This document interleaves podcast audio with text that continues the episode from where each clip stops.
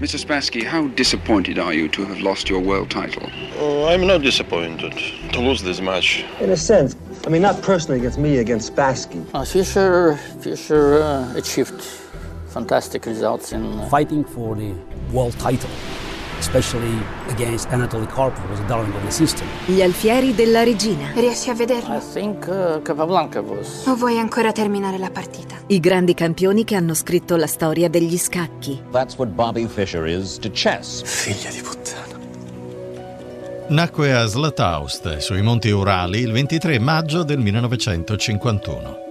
Grande maestro internazionale dal 1969, fu campione del mondo dal 1975 all'85 sotto la bandiera dell'Unione Sovietica e poi ancora dal 93 al 99 con quella della Russia.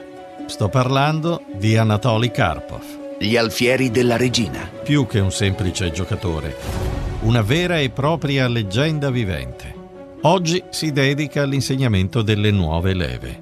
Iniziò negli anni 70, quando la Russia si chiamava ancora Unione delle Repubbliche Socialiste Sovietiche, o più semplicemente URSS. Cavallo mangia alfiere, scacco. Ogni attività ha la sua storia, i suoi segreti, i suoi campioni, ma quando si parla di scacchi è impossibile non citare Anatoly Karpov. Si avvicinò agli scacchi giovanissimo, a soli quattro anni, grazie al padre Eugeni Stepanovich. Quando era ancora bambino la famiglia decise di trasferirsi a Mosca per consentire appunto al padre di terminare gli studi universitari in ingegneria meccanica. Poi, insieme alla madre Nina, alla sorella Clarissa e al papà, tornò nella regione degli Urali dove era nato e dove iniziò la sua avventura sulle 64 caselle. Qui racconta quale fu il suo approccio agli scacchi quando cominciò. I just like to play chess and uh, to produce some ideas and uh, Mi è sempre piaciuto giocare a scacchi e produrre qualche idea. I risultati sono diventati importanti più tardi. First I, I just love to play and to, uh, to compete with people. Prima mi piaceva solo giocare così per competere con le persone. Il giovane Anatoli si rivelò un vero talento. Scalò le categorie minori e prima di compiere 12 anni raggiunse l'ambito livello di candidato maestro. Un successo su tutta la linea che dopo pochi mesi gli assicurò un posto nella famosa scuola di scacchi gestita da Mikhail Botvinnik, campione del mondo e uno tra i più famosi scacchisti sovietici che in seguito sarà anche il maestro del celebre avversario di Karpov, Garry Kasparov. Il primo periodo del percorso di formazione non fu facile per Anatoly Karpov. Botvinnik gli riservò parole poco incoraggianti. Di lui disse: Il ragazzo non sa nulla di scacchi, non vedo alcun futuro per lui in questa professione. Un duro giudizio che avrebbe potuto stroncare chiunque, mettere fine ai sogni di Karpov, che invece non si arrese.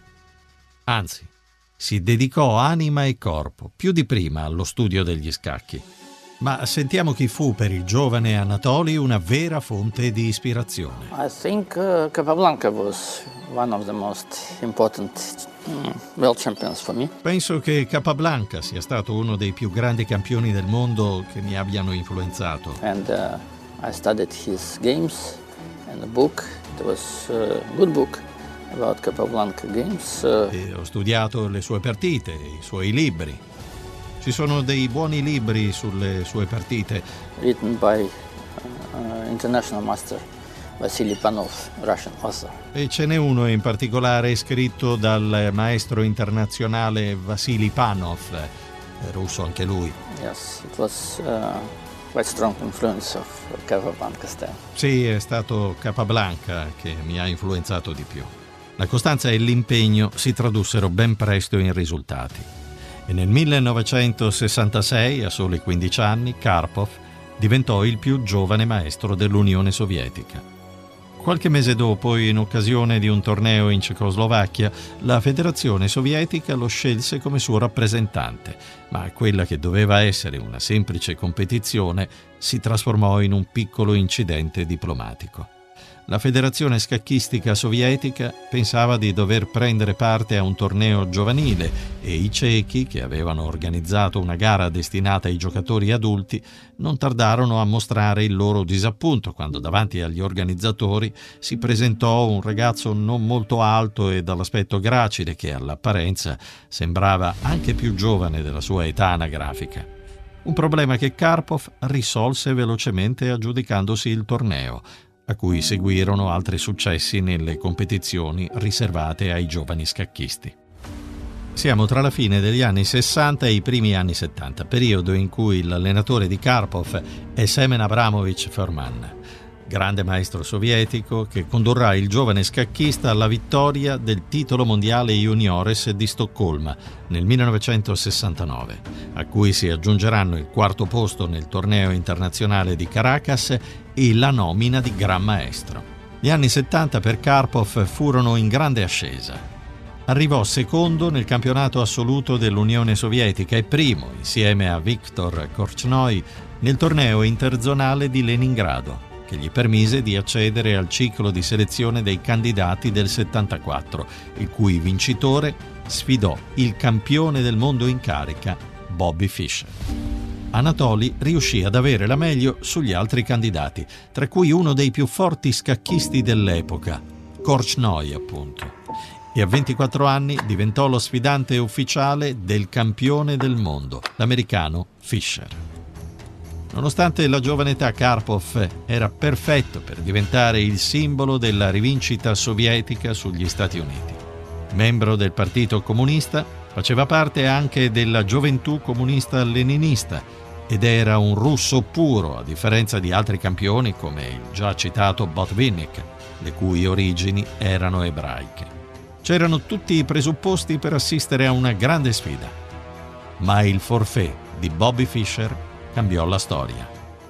Il campione del mondo in carica, infatti, propose alla Federazione internazionale di scacchi l'introduzione di nuove regole e una serie di condizioni economiche ritenute inaccettabili dagli organizzatori.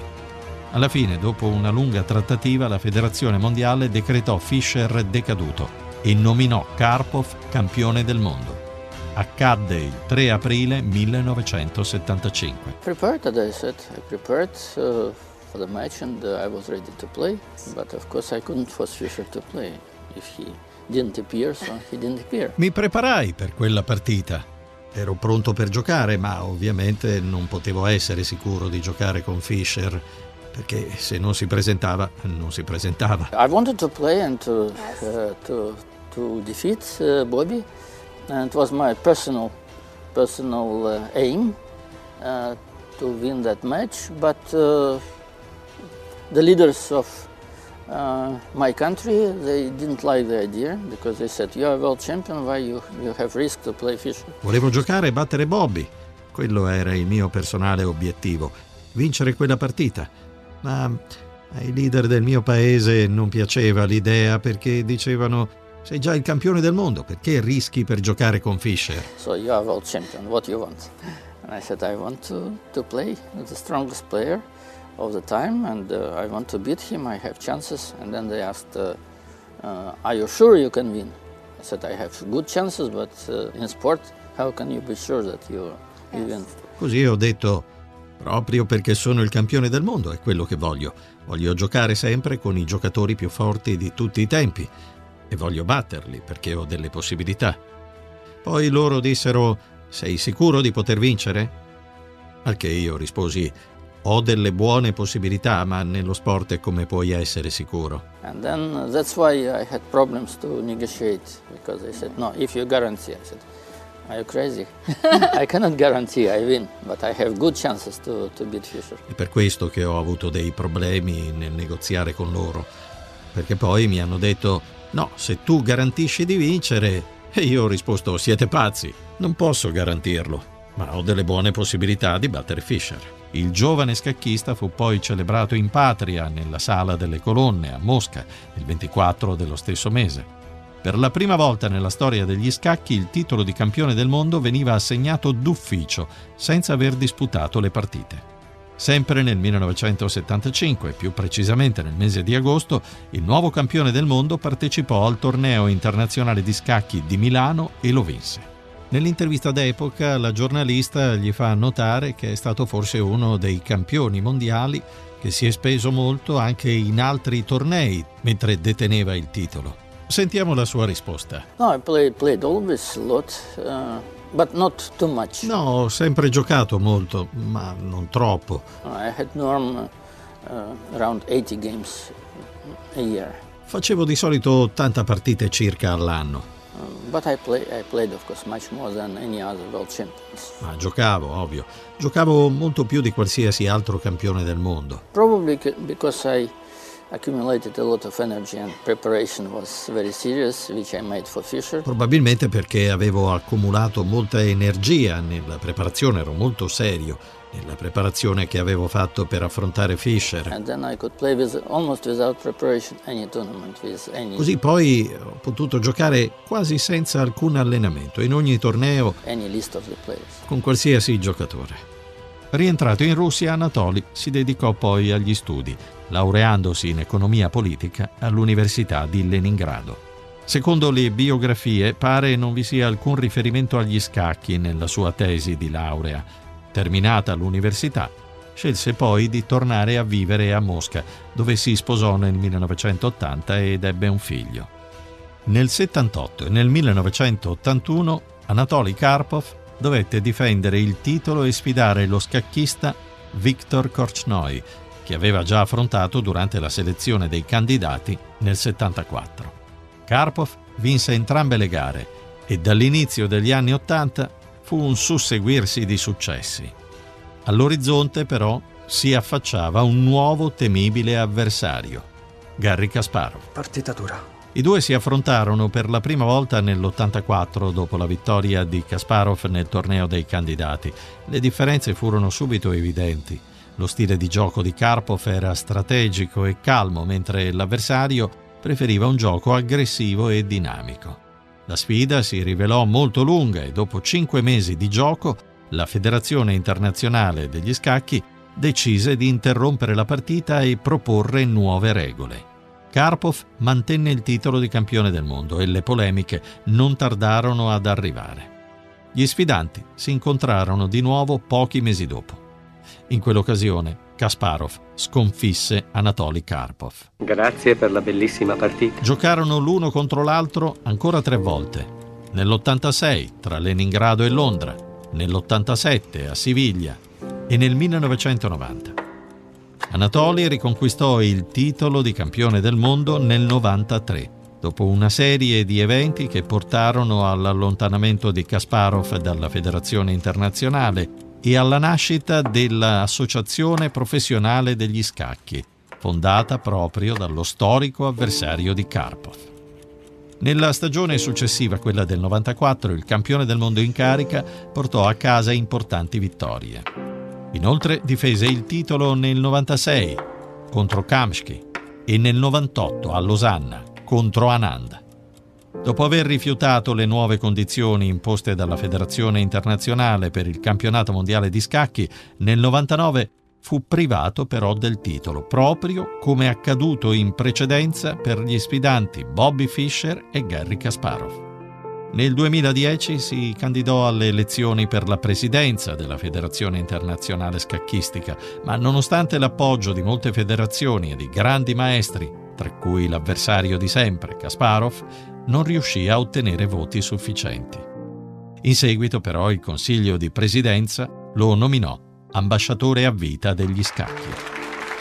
Oggi Anatoly Karpov, oltre ad aver scelto di dedicarsi all'insegnamento della disciplina, si occupa di attività legate al sostegno e alla diffusione degli scacchi, come partite di beneficenza e simultanee organizzate in giro per il mondo. È impegnato anche in attività umanitarie che hanno l'obiettivo di contrastare la fame nei paesi più poveri. Una delle sue frasi più note ci dà l'idea della sua capacità di calcolo davanti alla scacchiera. Anatoly Karpov disse infatti così. Una partita può essere portata avanti in due modi. Uno dei due è una bella tempesta tattica che dà luogo a varianti che non sono il frutto di calcoli precisi. L'altro è una chiara pressione posizionale che conduce ad un finale con microscopiche possibilità di vittoria. Io scelgo quest'ultimo, senza pensarci due volte. Yes, yes. Probably this is a part of my style, uh, not only positional, because Petrosian played positional chess. Uh, but this was different. Sì, sì, probabilmente questa è una parte del mio stile. Non solo posizionale perché Petrosian giocava a scacchi posizionali, ma in modo diverso. Was different and uh, he played, let's say he played uh, Karakan defense just to, to. Diciamo che lui ha giocato, ha giocato la difesa Karyakin eh, solo per pareggiare. Io ho giocato la difesa Karyakin per vincere. So passive uh. Quindi la grande differenza è giocare un'apertura passiva, ma giocarla per vincere. Mr. Spassky, how disappointed are you to have lost your world title? Oh, I'm not disappointed to lose this match. In a sense. I mean, not personally against me, against Spassky. Uh, Fischer, Fischer uh, achieved fantastic results in. Uh, Fighting for the world title, especially against Anatoly Karpov, was a darling of the system. Avete ascoltato Gli alfieri della regina, I think uh, Capablanca was i grandi campioni che hanno scritto la storia degli scacchi. Una produzione di Roberto Uggeri.